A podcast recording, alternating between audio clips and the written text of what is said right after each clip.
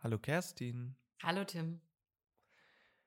Schön, dich wieder zu hören heute wieder bei uns hier im Gaming-Podcast Hidden Gems, in dem wir über alles sprechen, was das Spiel, das Videospiel berührt und davon ausgeht. Und wir haben uns heute ein Thema ausgesucht, ähm, ein bisschen schwereres Thema, aber ein sehr wichtiges Thema, um darüber zu sprechen. Und zwar, wir sprechen über den Themenkomplex Krieg und Spiele. Also, Mhm. wie wird Krieg in Spielen dargestellt? Wie wird es verwendet? Was wird erzählt vom Krieg und was vielleicht auch nicht? Von wem wird nicht erzählt? Und damit in Zusammenhang stehend auch die Mechanik Gewalt. Wir haben da auch schon in einer anderen Folge drüber gesprochen. Die Allgegenwärtigkeit der, der Gewalt sozusagen in Videospielen. Und ja, so ein bisschen Impuls ist natürlich der, der Krieg in der Ukraine, der bei mir ganz viel ausgelöst hat, generell auch über Krieg nachzudenken und Mhm. wie, wie schnell und wie nah das sein kann, wie real das werden kann. Und dann, als ich sozusagen parallel gespielt habe, ist mir aufgefallen, wie, wie oft es in Spielen einfach der Krieg oder Krieg ein Szenario ist, was gewählt Mhm. wird. Ein Setting, ein Ausgangspunkt. Und da habe ich mich schon irgendwie gefragt, habe dann nochmal alles gescannt auch ähm, und habe gemerkt, wie oft das der Fall ist. Und fand das dann schon wieder äh, einfach wieder mal überraschend. Also es Mhm. bedeutet nicht so ein bisschen, als hätte man es nicht die, schon gemerkt und gewusst, aber es ist dann natürlich im Abgleich mit der Realität dann doch auch noch mal so ein bisschen erschlagend. Ja, auf jeden Fall. Da stimme ich dir zu. Ich glaube, wichtig ist, dass wir direkt einmal ähm, diesen Disclaimer machen. Wir können nicht heute uns ähm, allein mit Gewalt auseinandersetzen, weil Mhm. Gewalt als Mechanik in Videospielen bräuchte, glaube ich, eine Reihe an Folgen, Ja. weil es da so viel zu besprechen geht. Wir wollen uns heute tatsächlich mit ähm, Krieg auseinandersetzen, mit dem Szenario Krieg, mit wie wird ähm, Krieg in Videospielen dargestellt, Mhm. wie ist da eigentlich die, wie wird es erzählt Mhm. und was für Mechaniken gehen damit einher. Und das ist eben oftmals eine Gewaltausübung. Und in welcher Perspektive befindet man sich da eigentlich zum Beispiel Mhm. auch? Genau. Ein ganz bestimmtes Genre, was sich diesem Szenario oder Krieg als Setting, als Grundlage bedient, häufig ist der First-Person-Shooter, in dem wir Mhm. eben eine Person aus der Ego-Perspektive steuern. Und da gibt es natürlich ganz, ganz viele Beispiele, allen voran die großen Blockbuster-Titel wie Call of Duty und Battlefield, Mhm. ähm, in denen wir eben in eine Rolle schlüpfen eines Soldaten, meistens eines Soldaten, also eines Mhm. männlichen Protagonisten sehr häufig. Jetzt in den neueren Titeln ist es dann auch mal eine weibliche Perspektive, aber eigentlich nicht. Wow. Ähm, und da sind wir auch ganz schnell wieder bei dem, wenn wir jetzt uns Krieg als narratives Element anschauen, wieder Mhm. bei der Tatsache, dass dort Heldengeschichten erzählt werden. Mhm. Ja, Also es ist sozusagen wieder der Call, auf Duty. Call Die of Pflicht Duty, ruft. die Pflicht ruft. Äh, es ist nicht der Call to Adventure, sondern Call to Duty. Leg los und bekämpfe jetzt sozusagen, verteidige etwas, ähm, gewinne, Mhm. ähm, besiege. Also Ja. es ist sozusagen dieses, Ja, ganz viele Tropes, die damit einfach einhergehen. Mhm, Ne? mhm. Also diese und, und Werte, die angesprochen werden, wie Ehre und, und Nationalstolz und eine Verteidigung und all diese Dinge, die so gewisse Emotionen bei dir triggern sollen als Spieler, Mhm. als Spielerin, damit du das noch mehr das Gefühl hast, du nimmst da eine Perspektive ein und du, du wirst da ähm, in das Spielgeschehen tatsächlich irgendwie reinge, reingesogen. Also Mhm. der Versuch der Immersion über eben diese, diese ja ganz problematischen und fragwürdigen Werte eigentlich, die da, die da erzählt werden oder die da auch abgefragt werden. Mhm. Ja, meistens ist es auch, ist es auch, ist man auch direkt mittendrin. Also man weiß Mhm. auch gar nicht, dieser, diese Konflikte, von denen erzählt wird, sind entweder basierend auf dem alten Ost-West ähm, äh, Kampf sozusagen, Mhm. ähm, USA gegen Russland, ähm, oder eben wenn es auch um fiktive Kriege geht, um, äh, von denen erzählt wird, ist es oft die Basis, die da sozusagen mitschwingt. Ähm, und es sind sozusagen Konflikte, deren Ursprung wir äh, oft gar nicht erzählt bekommen, sondern wir steigen sozusagen ein in eine Schlacht und es geht sozusagen los.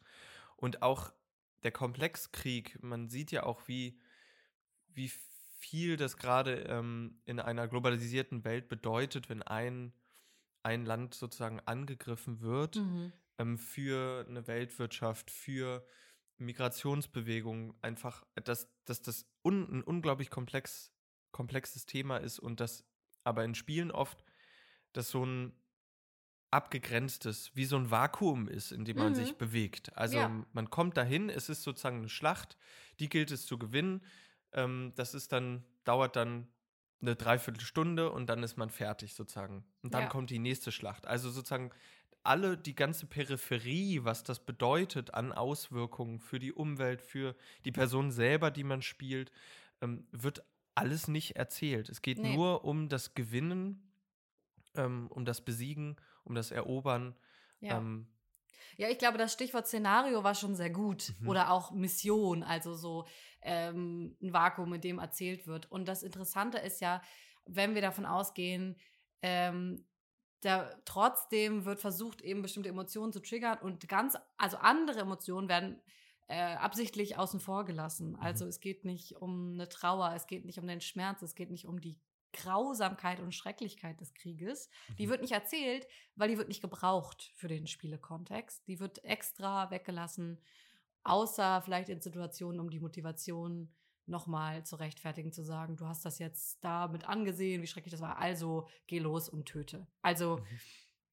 eine total verkürzte ähm, Erzählung von Krieg eigentlich. Ja.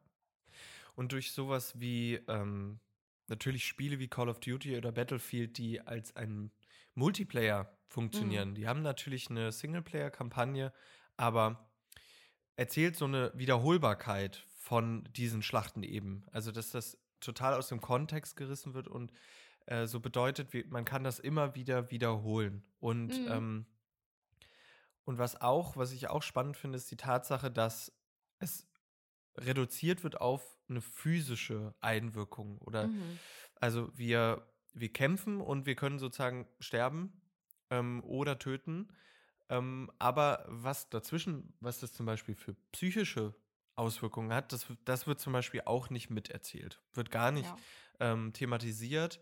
Ähm, und unser Handlungsspielraum ist auch meistens oder in diesen Spielen immer sehr reduziert. Es gibt Absolut. nur die Möglichkeit, natürlich auf verschiedene Weise Gewalt auszuüben, ähm, aber nicht die Möglichkeit, etwas anderes zu tun. Mhm.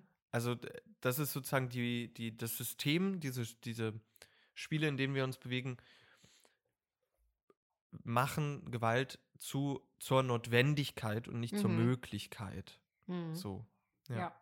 absolut. Genau, du kommst gar nicht drum herum. Du kannst dich nicht dafür entscheiden, die Waffe nicht aufzuheben, weil dann geht das Spiel nicht weiter so. Mhm. Und das ist ja die große Frage. Was passiert denn eigentlich, wenn das die einzige Lösungsmöglichkeit ist, die angeboten wird? Mhm. Also, und was macht das auch mit den SpielerInnen, die das immer und immer wieder serviert bekommen und das als, ja, das wird, zur, wird ja zur Norm einfach, dass, Mhm. dass Gewalt da die, die Lösungsmöglichkeit ist und auch die einfache Lösungsmöglichkeit.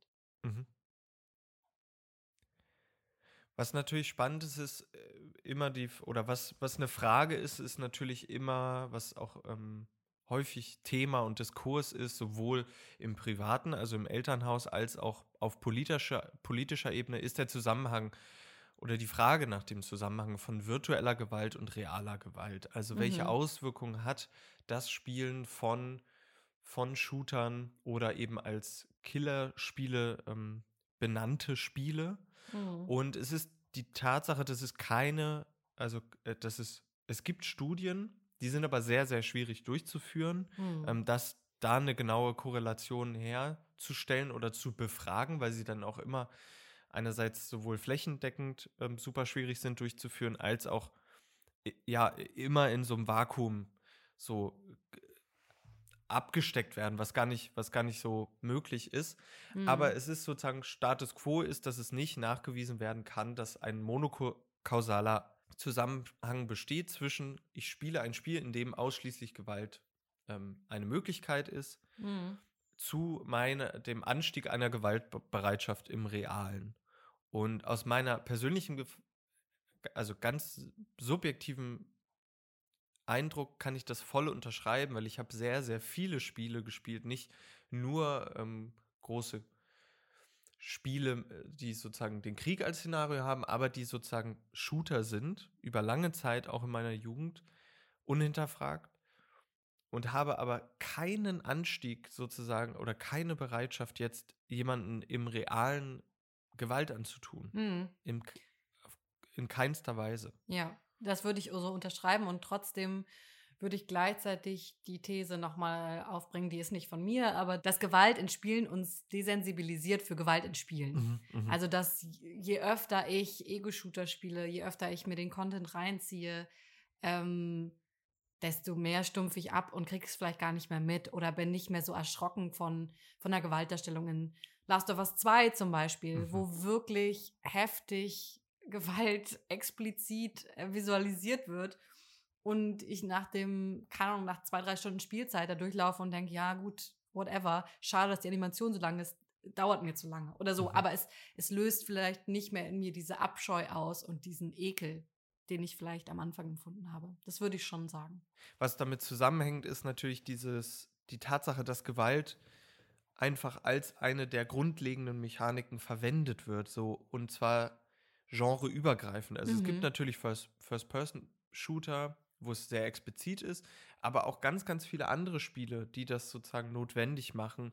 Und natürlich ist es sozusagen auch, ist es wieder ein Einfluss, wie ich auf mich und meine Person, wenn ich die ganze Zeit sehe, dass das die einzige Möglichkeit ist, in der ich mich, mit der ich mich ausdrücken kann, in der ich Handlungen durchführen kann, in der ich vielleicht auch sprechen kann. Ich hatte in der einen Folge davon gesprochen, und es bei mir so hängen geblieben, von Gewalt als Sprache zu verstehen, in, mit der ich kommuniziere sozusagen. Und es wird dann sozusagen, dieser ganze Abstraktion der Gewalt wird nur noch, wird weggelassen und es wird nur noch zu einer Notwendigkeit, ich muss eine Herausforderung überwinden und das, was ich dafür tue, ist Gewalt, aber die Gewalt wird sozusagen völlig nebensächlich und dass man das gar nicht mehr sieht eben. Mhm.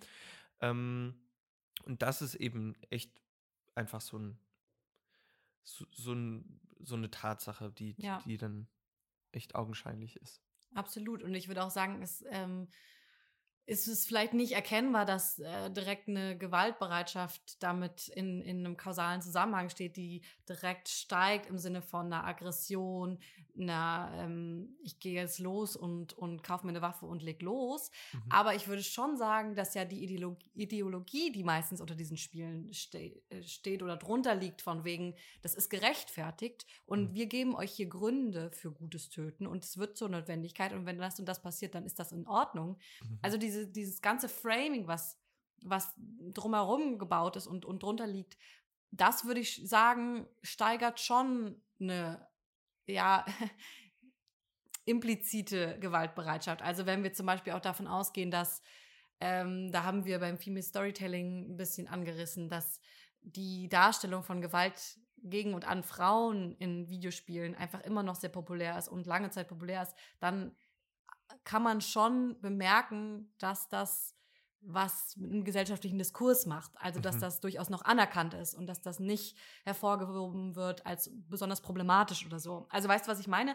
Es wird nicht direkt übertragen in, okay, ich habe das im Videospiel schon mal gemacht, also mache ich es jetzt in der Realität, zack, äh, sondern es, es, es steigert das ähm, Verständnis von, was ist in Ordnung und was ist nicht in Ordnung und wie, wie gehen wir miteinander um. Das glaube ich schon, dass das das Eben. prägt. Genau, es geht um diese, also diese Gewöhnung, dass es halt Mhm. eine Normalität durch, durch diese Wiederholung, durch die Bandbreite, durch die Popularität, ähm, dass ich das immer wieder sehe, ist es ja, okay, es ist ja anscheinend in Ordnung, so, dass Mhm. das passiert. Oder ähm, jetzt in Bezug auf die Gewalt an Frauen sozusagen, wenn ich das immer wieder sehe, bedeutet es nicht, dass ich das machen muss, aber wenn das andere tun, dann bin ich denke ich vielleicht dann eher, okay, es, also es ist etwas, es ist eine Möglichkeit, es ist ein Repertoire, irgendwie wieder Handlungen durchzuführen, weil, weil ich gewohnt bin, das zu sehen. Und es gibt, Mhm. das ist sozusagen der mehrheitliche Umgang. Und das ist, das ist diese Tatsache, dass es eben so eine Normalität ist oder dass das eben Gewohnheit ist, Alltag, so eine Alltäglichkeit und eben nicht mehr erschüttert irgendwie so ein bisschen. Mhm. Oder dass man da danach vielleicht sogar eben sucht, so ein Mhm. bisschen nach sowas. Es gibt ja auch Spiele, die das, also alleine, das muss nicht immer in, in einem Grafikstil sein, der realitätsbezogen ist, aber so Spiele Mhm. wie Hotline Miami sozusagen, die Gewalt oder eine sehr, sehr explizite ähm, Gewalt zelebrieren, ähm, benutzen das ja als ein Marketing-Tool, als ähm, eine gewisse Zielgruppe auch anzusprechen. Ähm, und das ist natürlich genauso problematisch, weil so die Frage ist, genau, für wen sind diese Spiele? Mhm. Wen sprechen sie an? Und wie prägt das, wie selbstverständlich ist das? Ja. Und wie viel darf Gewalt eigentlich ähm, als Mechanik Spaß machen? Mhm. So. Also, Mhm. das ist ja das Interessante, dass ähm, Ego-Shooter einfach so noch so eine Popularität haben, weil das dich in so ein wahnsinniges Flow-Erlebnis bringen Ja. kann. Also du hast eben die, da haben wir noch gar nicht drüber gesprochen, aber die Inszenierung vom Töten. Mhm. Du kannst irgendwie cool durch die Gegend ähm, springen und sliden und dabei noch mit deinen zwei Waffen äh, um dich ballern. Du kannst noch eine Rolle nach rückwärts machen und dann um die Ecke. Und also es, es sieht auch noch cool aus, es Mhm. klingt cool, du hast satte Sounds, du hast irgendwie ein Feedback von der, von der Waffe, die du trägst. Mhm. Und es bringt dich am liebsten auch noch eine fetzige Musik und es kann dich in so ein Flow-Erlebnis bringen, es kann dich in so ein, es kann dich so reinziehen. ja. Und das ist so, so gefährlich, Mhm. weil, weil es Spaß macht, glaube ich. Und das ist die Frage, darf, ja, darf Gewalt in Spielen und darf auch Krieg spielen Spaß machen? Mhm.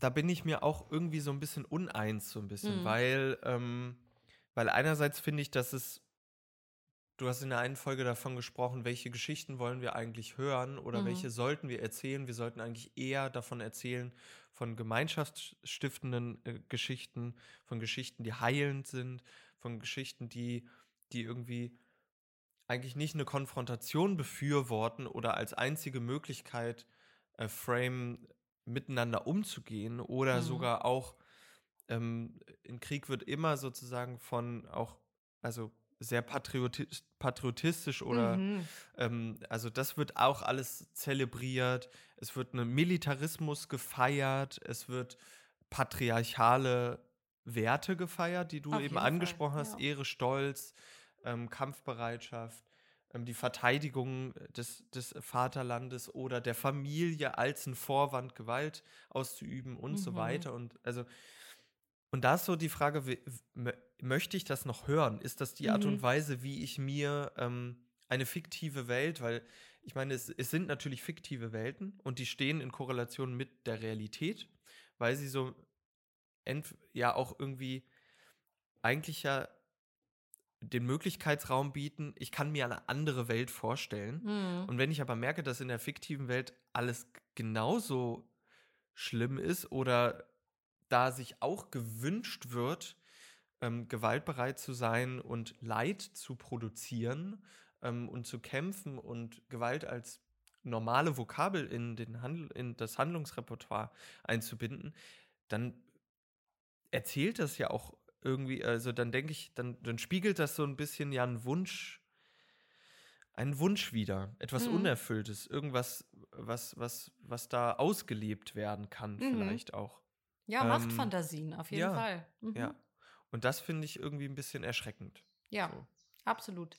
Ich würde, glaube ich, jetzt auch mal ähm, versuchen zu unterscheiden zwischen Kriegsspielen und Antikriegsspielen, weil ich habe das Mhm. Gefühl, da können wir eine gute Trennung machen zwischen Spielen, die Krieg als, als Thema nutzen, als Szenario, um Ja. ein Spiel drum zu bauen, um zu sagen, oh, das Thema Krieg, der Zweite Weltkrieg, den finde ich so faszinierend, mhm. ja. Deswegen baue ich alles ganz akkurat nach, damit ich da reingehen kann und mit den gleichen Waffen, die genauso aussehen wie die, die im Zweiten Weltkrieg von der und der Nation benutzt wurden, zu schießen und finde es spannend. Aber eigentlich dieses, das ist ja nur eigentlich ein, eine Ausrede oder eine Rechtfertigung, um, mhm. um diesen Content einfach spielbar und ja, als Entertainment, Militär, Militärtainment. Mhm, das ist, glaube ich, so mhm. diesen Begriff, ne? Ja, ja. Irgendwie das, das zu machen. Und es gibt die andere Seite, die Antikriegsspiele, die versuchen, Krieg zu thematisieren, weil es ein Teil unseres gesellschaftlichen Zusammenlebens mhm. ist. Mhm. Und zu sagen, darüber müssen wir reden. Darüber müssen wir auch im Medium Spiel reden und Videospiel reden. Mhm. Ähm, und wir beleuchten aber andere Aspekte. Wir zeigen, wie geht es den ZivilistInnen damit? Oder was, was sind die psychologischen Effekte? Was sind ja. Ähm, genau diese, die Peripherie, die du mhm. benannt hast vorhin? Was, was macht Krieg eigentlich und was bedeutet Krieg eigentlich? Wie schrecklich ist es eigentlich? Kann man das, kann man das zeigen? Kann man das in Worte fassen? Kann man es wenigstens versuchen? Mhm. Genau, kann man es versuchen, ist, glaube ich, eher die Frage. Also, oder die, der Impuls sozusagen, nicht zu schweigen und das zu, zu sagen, Krieg existiert nicht oder Krieg, äh, man, man, man, es führt nur dazu, zu einer Reproduktion, wenn wir darüber sprechen, sondern eben durch einen Perspektivwechsel, wenn wir etwas anderes erzählen oder andere Menschen sprechen lassen als die, die nur in dieser, diesem, in dieser Konfrontation sind, die ja nur ein Teil dessen sind. So, und das, das sehen wir ja auch am, am Hand des Ukraine-Kriegs, dass es da auch eben viel um ziviles Leid geht. Also, mhm. Also, dass man das nicht, dass das nicht abgekapselt auf einem Spielfeld stattfindet, sondern mitten in Leben, die dort in, ähm, geführt wurden und ähm, mitten in der Gesellschaft sozusagen, auf den Schultern von, von, von unschuldigen Menschen. Und da sozusagen dem Raum zu geben, davon zu erzählen, was das bedeutet, ähm, ganz wichtig und das tun eben, es tun einige Spiele, da werden wir auch gleich mal auf ein Beispiel zu sprechen kommen, aber eben wiederum, wieder die großen industriellen Blockbuster reduzieren diesen Komplexkrieg auf ein Szenario, auf ein Setting, auf ein, eine Projektionsfläche, um wieder eine Heldengeschichte zu erzählen. Ähm, es wird der Krieg vakuumiert, spektu, spekt, zum Spektakel mhm. gemacht. Ähm, und leider bietet sich das Medium Spiel auch gut dazu an, weil es eben, es geht ja um oft um das Verlieren oder Gewinnen und dann wird sozusagen der Krieg in diese äh, Matrix einfach reingezwängt mhm. und gesagt, gut, den Krieg, den gilt es zu gewinnen oder mhm. du kannst ihn verlieren. Aber genau, alles andere wird eben ausgeblendet. Ja. Und This War of Mine, ein Spiel, das wir uns beide auch angeguckt haben jetzt im Vorfeld vom polnischen Entwicklerstudio 11-Bit. Hilf mir mal kurz, 2014, 2015, glaube ich, gepublished. 2014, glaube ich, 2014, ja. Mhm. Genau, ein Spiel, das nämlich genau sich darauf konzentriert, die Geschichten von ZivilistInnen zu erzählen, die im Kriegsgebiet quasi zurückbleiben, eingekesselt sind, entweder nicht fliehen konnten oder nicht fliehen wollten und wir begleiten im, es gibt zwei verschiedene Modi jetzt in der Complete Edition, die wir beide gespielt haben. Ähm, einmal den klassischen Modus, in dem Sinne, so wie das Spiel zuerst gepublished wurde, wo man eine, eine Gruppe von Menschen ähm, steuert, übernimmt, deren Perspektive einnimmt, die zusammen eben in einer, ja, einer Häuserruine eigentlich untergekommen sind und jetzt ganz bunt zusammengewürfelt versuchen müssen, gemeinsam ähm, da zu überleben, nächtliche Plündereien zu, also auf die Suche zu gehen nach Essen, nach Medizin, nach allen möglichen Sachen, um diese Unterbringung irgendwie ja, wohnlich ist vielleicht schon zu, zu positiv formuliert, aber irgendwie die Situation aushaltbar zu machen, ein Bett zu haben, einen Ofen zu haben, mhm. vielleicht irgendwie ein Radio zu haben, um ein bisschen Kontakt zur Außenwelt zu behalten. Den Modus gibt es einmal und es gibt den Story-Modus da haben wir tatsächlich ähm, eben kleine Geschichten, wo wir reingehen. Es ist die gleiche Spielmechanik, aber wir haben nochmal andere Kniffe. Es passieren nochmal andere Dinge in dem Zeitraum. Das Ziel ist hier einfach zu überleben. Also von Tag zu Tag immer zu schauen, kann ich meine Menschen versorgen? Kann ich denen was zu essen geben? Kann ich denen irgendwie ähm, die Krankheiten, die Wunden heilen, dass die durch diesen Krieg kommen, tatsächlich. Mhm. Ja, und es ist, es ist sehr, sehr reduziert. Es ist eben von der Basis oder vom Genre her ein Survival. Mhm. Äh, Game. Ähm, es geht um, sprichwörtlich um das Überleben. Ja. Und wir können abseits dessen auch nicht viel machen. Also wir können äh, eben mit diesen Personen interagieren, kleine Gespräche führen. Ähm, diese Gruppe ist auch jedes Mal zu jedem Spielstand ähm, eine andere. Also es werden sozusagen andere Personen zusammengewürfelt. Man startet meistens zu zweit und kann dann entweder stehen auf einmal Personen vor der Tür und man muss eben abwägen. Ist diese Person, äh, kann ich der vertrauen? Ist die, ähm, kann die mir hilfreich sein? Ist die eine Bereicherung für die Gruppe oder ist sie eben halt eben Laster, weil es wieder ein, äh, eine Person ist, die ich versorgen muss? Oder ähm, das ist so eine total moralische Abwägung, die, die da passiert. Und ähm, was auch spannend ist an, in dem Spiel, dass eben auch Kinder, also spielbare Charaktere sind, mhm. ähm, was, was häufig eben also eigentlich nie vorkommt. Ähm, und das ist auch eine, eine super interessante Tatsache bei mir, nämlich bei meinem Spieldurchlauf war, war ich ein Vater mit einer Tochter, äh, ich glaube Iskra hieß sie, und es, ich war total überfordert die ganze Zeit mit der Situation, weil ich, weil man sich sehr, sehr um viel kümmern muss. Man muss mhm. irgendwie ähm, man fängt an mit nichts und man fragt sich, was, was braucht man? Also wirklich die Grundbedürfnisse, was irgend, irgendwas zu essen und irgendeinen warmen Platz und so weiter. Und dann legt man irgendwie so los. Und parallel hat man aber die Tochter, der es irgendwie nicht gut geht, die war, mhm. irgendwie merkt, dass irgendwas los ist, die aber in diesem Haus sein muss und immer wieder einen anspricht, dass man mit, mit ihr spielen soll oder irgendwas tun soll, dass sie etwas vermisst, dass es ihr nicht gut geht. Und man ist sehr, sehr, man ist ständig gefordert in diesem Spiel. Ja, so. absolut. Ja. Ähm, ich hätte ein Spieldurchlauf mit drei erwachsenen Menschen, mhm. ganz bunt zusammengewürfelt. Ähm, und auch das war schon sehr herausfordernd. Also, das war der klassische Modus, den habe ich erstmal gestartet und auch da hat sich immer wieder die Frage gestellt, okay, wer darf jetzt in dem einen Bett schlafen, das ich bauen konnte? Wer muss Wache halten? Wer muss auf dem Boden schlafen? Wer muss losgehen und plündern, obwohl er mhm. schon sehr müde ist? Mhm. Wer darf heute was essen? Für wen ist heute nichts zu essen da? Mhm. Welche Materialien werden jetzt für was eingesetzt? Also diese ganzen Fragen, die sie stellen, diese Überforderung, die auch einfach, ja, die angelegt ist im Spielprinzip und die auch natürlich die, die volle Berechtigung hat, wenn wir über, über das über das Thema Krieg in Spielen reden wollen, weil das ist, das ist es überfordernd. Mhm, das ist mhm. keine Situation, auf die man vorbereitet ist. Ja. So. Der Umgang mit Zeit ist, ist auf jeden Fall ein großer Aspekt. Also, mhm. ähm, weil ähm, die Zeit vergeht sehr, sehr schnell. Also, ich glaube, fünf Sekunden sind zehn Minuten im Spiel und äh, man muss sich seine Zeit sehr gut einteilen, weil oder sehr bedächtig sein, was ich jetzt mache, weil ähm, kaum versieht man sich und es ist wieder Nacht. Also wir haben halt Tag mhm. und Nacht. Am Tag können wir uns in diesem Haus bewegen. Ähm, manchmal kommt eine Person vorbei und bietet uns Dinge an. Manchmal sind auch einfach Nachbarn, die kommen und einem helfen und Ressourcen schenken. Ähm, man muss aber auch immer eben abwägen, wenn es Nacht wird, wer geht los? Du hast angesprochen, wer plündert.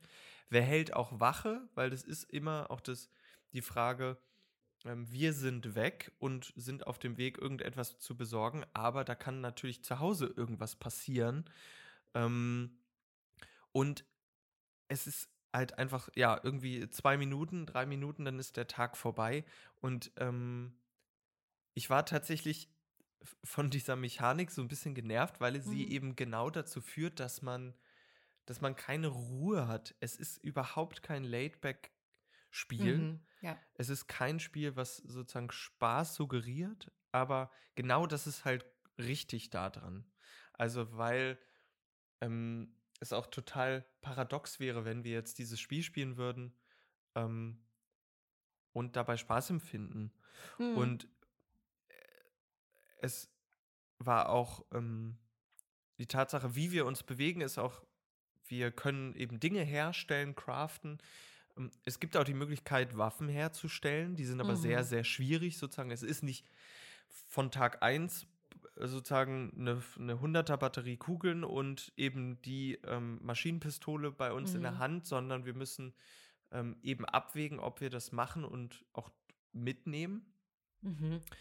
Und es ist eine ständige Gefährdung, weil wenn wir jetzt zum Beispiel zu einer Tankstelle gehen und wir merken, oh, hier ist irgendwer, der auch plündert und wir äh, sterben, unser Mhm. Charakter, unsere Figur stirbt, dann ist es für immer dieses, also für immer Ja. während dieses Spielstandes. Und dann kommen wir nicht nach Hause, sondern starten wieder am neuen Tag und sind eine Person weniger, die sich darum kümmern kann, dass alles irgendwie gut läuft. Und das war, äh, ja, hat mich irgendwie ganz schön mitgenommen. Irgendwie. Ähm, weil man eben nicht so einfach Restart und, oh ja, Mhm. dann mache ich es Ja. jetzt nochmal, ähm, sondern es hat einen Impact einfach. Auf jeden Fall. Ja. Ich glaube auch, wir müssen einmal unterscheiden zwischen ähm, einer, einer Bewertung oder einer Review von, von dem Spiel als wie hat es mechanisch funktioniert, wie Mhm. hat die Erzählung irgendwie funktioniert und wie wird Krieg verhandelt und dargestellt. Mhm. Und jetzt beim letzteren würde ich sagen, war das für mich ein total wichtiges Spiel, um nochmal zu bemerken, alles ist ja so, dass man über vieles nicht nachdenkt. Was alles fehlt, wie man einen Regenwasserfilter baut, damit man Mhm. was zu trinken hat, Mhm. dass man eine Kleintierfalle aufstellt, dass man wenigstens eine Ratte hat, die man Mhm. essen kann. Also all diese, diese Dinge, was passiert, wenn ich, wenn ich wirklich krank werde, auch nur eine Erkältung oder eine, eine Grippe, was, was passiert dann? Es gibt keine Mhm. medizinische Versorgung oder nur eine sehr schlechte. Um, um diese Dinge einfach mal da Impulse zu kriegen, drüber nachzudenken und ähm, das, das, ja, durchzuspielen im Sinne Mhm. von äh, für sich selber einmal klar zu werden, was das eigentlich bedeutet. Und aber der andere Aspekt, ähm, den ich meinte, mechanisch und ähm, auf, der, auf der Ebene von, ist das ein gutes Spiel, mechanisch gesehen, habe ich mich wahnsinnig schwer getan mit dem Spiel. Mhm. Mhm. Ich fand es super hakelig. Ich habe ständig aus Versehen den Tag beendet, war Ja. in der Nacht und habe Mhm. gedacht, scheiße, ich habe noch gar nichts gemacht. Mhm. Oder habe aus Versehen ähm, wieder das gleiche Haus geplündert, wo ich schon wusste, das habe ich schon irgendwie die letzten zwei Nächte geplündert, Mhm. da ist nichts mehr. Oder ich habe den Story-Modus auch versucht und wollte gerne ähm, die letzte Sendung spielen, so heißt eine Ah, mhm. Die habe ich auch eine gespielt, Story, ja, genau, mit ähm, einem Mann, der auf Krücken geht, der, der schwer verletzt ist, der äh, in der Radiostation bleibt mit seiner Frau und die Frau kann sich frei bewegen und er nur auf dieser Etage. Und das habe ich erst Ja. bemerkt, nachdem ich den Herd, der der einzige Ort ist, wo man was essen kann, in der Etage Ah. darunter platziert habe, wo nämlich die Küche ist. Und ich dachte, ja, logisch, da ist ja noch eine Treppe. Die Treppe kann er hoffentlich gehen, die Leiter nicht und runterspringen geht wieder auch nicht. Aber so, ich habe nicht gecheckt, dass er die Treppe nicht runterkommt. Mhm. Und das Ding ist, man kann den Herd nicht neu platzieren. Du musst neue, neue Gegenstände, du musst also nochmal Ressourcen aufwenden, um noch ein Herd zu bauen. Und es hat mich so frustriert, Mhm. dass ich da nach 30 Minuten nicht weitergespielt habe, weil ich schon diesen anfänglichen Fehler gemacht habe. So. Ja. Und das sind einfach so Patzer oder das sind einfach so Dinge, die so schade sind, Mhm. weil es mich komplett rausgerissen hat und mir eigentlich die Chance genommen hat, mich wirklich ins Spielgeschehen einzulassen. Auch das fehlende Tutorial oder dass einem Mhm. irgendwas erklärt wird. Ich verstehe den Ansatz, dass man sagt, im Krieg wird dir nichts erklärt. Ja. Du musst gucken, wie du klarkommst. Du musst deine Ressourcen halt aufteilen. Jetzt hast du halt ein Bett gebaut, jetzt kannst du halt keinen Regenfilter mehr bauen. Mhm. So, okay, das, den Ansatz verstehe ich. Und andererseits denke ich, aber das ist hier irgendwie auch edukativ oder, oder aufklärend soll es sein und gib mir doch ein bisschen was am Anfang in die Hand für den allerersten Tag, dass ich so kurz checke, was sind meine Möglichkeiten, wo habe ich eine Entscheidung zu treffen. Ja. So, hätte ich mir schon gewünscht. Da stimme ich dir voll zu, weil ich finde das ein bisschen äh, nicht problematisch, aber schwierig an dem Spiel, dass es als Spiel echt schwer ist. Also selbst, ich Mhm. meine, wir beide spielen viel und Mhm. ich habe auch schon ein paar Survival Games sind nicht mein Genre, aber ich habe einige gespielt. Aber es ist wirklich schwer, die Art und Weise erstmal zu verstehen, so, was für was gut ist und so weiter. Und für Personen, die zum Beispiel fast nie gespielt haben, ist das Spiel Mhm. glaube ich, echt schwierig. Ja. So. Und bis man dann überhaupt sozusagen auf dem Level ist, dem Spiel und dem, was da passiert, zu begegnen, ist man aber sehr viel mit dem Spiel, also mechanisch einfach beschäftigt. Ja. Ähm, und das ist wirklich halt ein bisschen schade oder macht es halt schwierig, das sozusagen zu empfehlen, weil in sich der Impuls ist super gut und super wichtig. Ähm, und eben, was ich interessant finde, ähm, was wird sozusagen, was ist sichtbar von dem Krieg, Mhm. Äh, also von dem Geschehen sozusagen. Also wir sind ja sozusagen einerseits abseits, aber auch nicht ganz, denn wir hören, wir hören irgendwie, wir hören Explosionen in der Ferne, wir hören Schüsse. Ähm, also wir sind irgendwie nah, aber wir wissen nicht, was passiert genau. Es gibt die Möglichkeit, ein Radio zu bauen und dann ähm, irgendwie zu hören, was, was in dieser fiktiven Stadt passiert. Aber wir wissen einfach auch nicht, wann es endet. Also Mhm. ob es endet, wie es endet. Ähm, und das ist so einerseits für so, also sehr frustrierend, weil es Mhm. eben ähm, schwierig, du, du weißt halt nicht, wann es endet und du kannst es nicht wirklich durchspielen, ähm, aber wiederum genau richtig oder sehr realitätsnah, weil du dann auch einfach nicht weißt, wann es aufhört. Also wann, wann erfolgt der Abzug und wann ist Genau, Mhm. und, äh, und das ist so, das ist tatsächlich was, was, ähm, was eine gute Entscheidung war, das so zu erzählen. So diese nicht wissen, wann der, wann der Punkt zu Ende ist, wann Mhm. dieser Konflikt, dieser Krieg zu Ende ist. Ja, absolut. Ich glaube, das ist ja auch vielleicht ähm, eine ludonarrative Dissonanz oder ein Beispiel dafür, die, die Sinn ergibt. Also zu Mhm, sagen, mhm. es gibt viele Fragen, die aufgeworfen werden, viele Impulse, die gegeben werden, die auf einer spielmechanischen Ebene das Ganze nicht einfacher machen oder Mhm. sogar ein bisschen frickelig und, und weniger Spaß bringen, die aber erzählerisch und um, um diese, diese Thematik zu verhandeln, total Sinn ergeben und Ja, total ja. gut sind und wichtig sind. Mhm. So. Und was ich ganz, ganz wichtig finde bei This War of Mine, haben wir eben sozusagen, wir haben keine Abstinenz der Gewalt, sie ist Mhm. trotzdem da. Es kann uns Gewalt angetan werden und wir können sie auch tun. Aber sie ist eben nicht das Einzige, was wir machen können, definitiv nicht. Es ist eine Möglichkeit von vielen und sie wird auch nicht belohnt oder Mhm. honoriert. Also es ist tatsächlich auch so, ich hatte mal, ich habe dann mal bin ich zu einem Haus gegangen, keine Tankstelle oder eine Schule, sondern ein Haus, habe das geplündert und da waren eben zwei, ähm, eine ältere Dame, die krank war und ihr Mann Hm. und die haben sozusagen waren total erschrocken, als ich da in dieses Haus eingedrungen bin und ähm, ich habe mich total komisch gefühlt, weil er mir immer, er ist mir hinterhergelaufen und hat mir immer erzählt, dass er eine kranke Frau hat Mhm. und meine Figur ist dann nach Hause gekommen und ist Mhm. dann, hatte dann sozusagen, war deprimiert. Also Ja. hat darüber nachgedacht, was sie getan hat, hat das reflektiert, ähm, dass sie jetzt für sich, für uns, für die Gruppe vielleicht jetzt ähm, Medizin ähm, hat, aber hat es jemanden weggenommen und das Mhm. bedeutet irgendwas. Und ich, ich, ich hatte tatsächlich, ich bin nicht nochmal hingegangen, Mhm. weil ich irgendwie, glaube ich, antizip oder wusste, dass das dass irgendwas da passiert ist, dass das eine wirkliche Auswirkung hat. Mm, Und ah, das- spannend. So, ich habe es nicht verifizieren können, aber ich nur die Vorstellung, dass das Mhm. eine Konsequenz hat, so eine kleine Handlung, also eine scheinbar kleine Handlung, wie ich nehme jemandem etwas weg und es fehlt dann einfach, ist dann schon also sehr fein gelöst und sehr wichtig, da so solchen kleinen Handlungen, ähm, die in solchen Situationen einfach lebensentscheidend sind, Ja, ähm, Raum zu geben und absolut. davon zu erzählen, ja. Absolut. Es gibt kein richtig oder falsch, es gibt Nee. nur Überleben quasi. Aber um welchen, für welchen, um welchen Preis? Also und wer Mhm. darf überleben? Und wer Ja. entscheidet das eigentlich? Und viele große Fragen, die das Spiel aufwirft. Ja. Ja.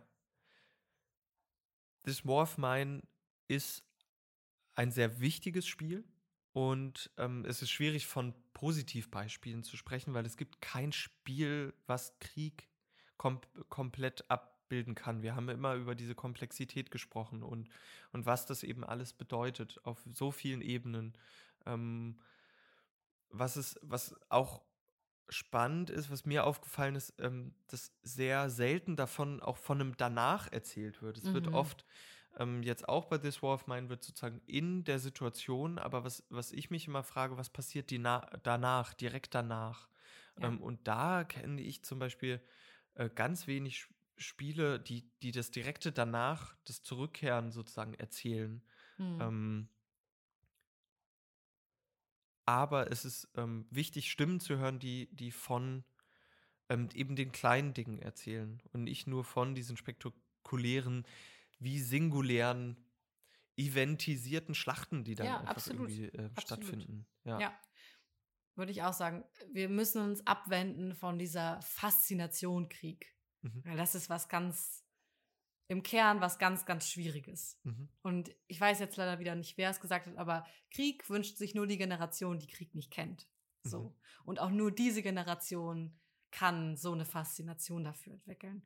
Und ich glaube, umso wichtiger sind Spiele, die einen anderen Ansatz wählen, die versuchen uns ein realistischeres Bild aufzuzeigen, die uns eben die Grausamkeit und das Schreckliche am Krieg erzählen, ohne das irgendwie zu verherrlichen, zu glorifizieren und zu sagen, das ist was, was interessant und spannend ist, weil das sind wirklich nicht die Adjektive, die Krieg beschreiben und beschreiben sollten. Ja.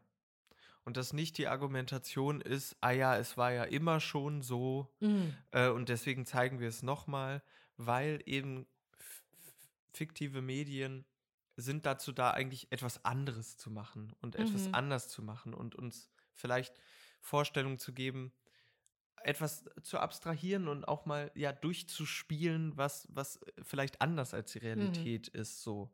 Und jetzt eben nicht anders in der Realität ist, in dem Sinne, dass es etwas noch potenziert wie Mhm. Gewalt, sondern eben äh, vielleicht auch ja, andere Möglichkeiten bietet. Ja. Ähm, wir hoffen weiter, dass, dass da einfach mehr passiert. Mhm. Ja.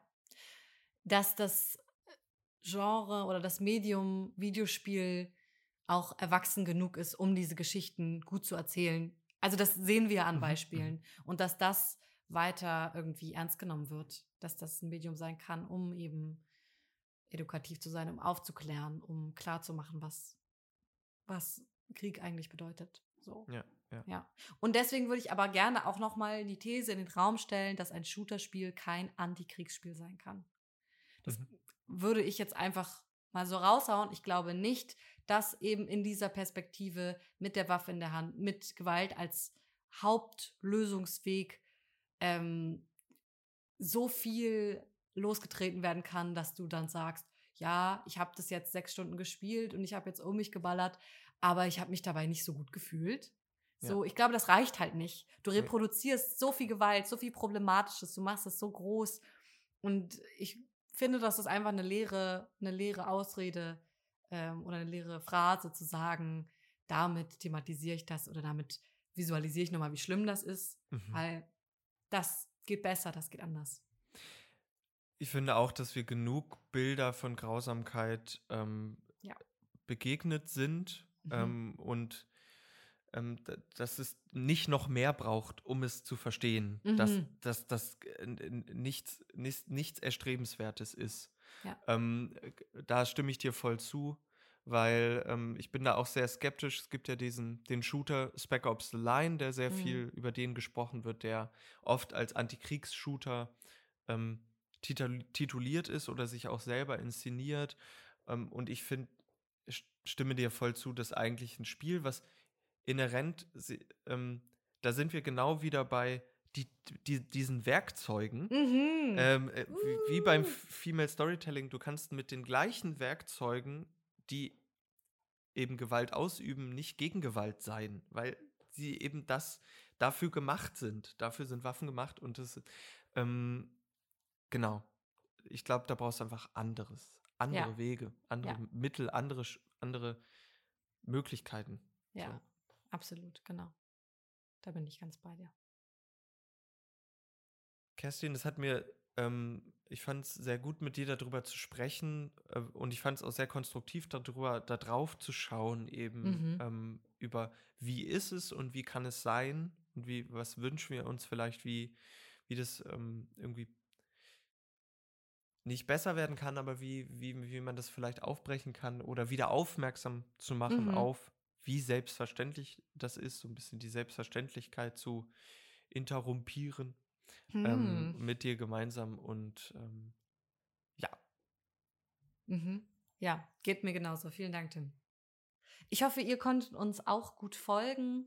Ähm, und wenn ihr mit uns in den Dialog treten wollt und gerne euch nochmal austauschen wollt oder nochmal eure Perspektive auf die Sache uns gerne mitteilen möchtet, könnt ihr das gerne machen. Wir freuen uns, von euch zu hören. Wir haben eine Mailadresse, die werdet ihr auch in den Shownotes nochmal sehen, hiddengems.mail.de. Und wenn ihr was auf dem Herzen habt, dann lasst es uns gerne wissen. dem schließe ich mich nur an. Vielen Dank. Kerstin. Vielen Dank, Tim. Bis zum nächsten Mal. Bis zum nächsten Mal. Ciao.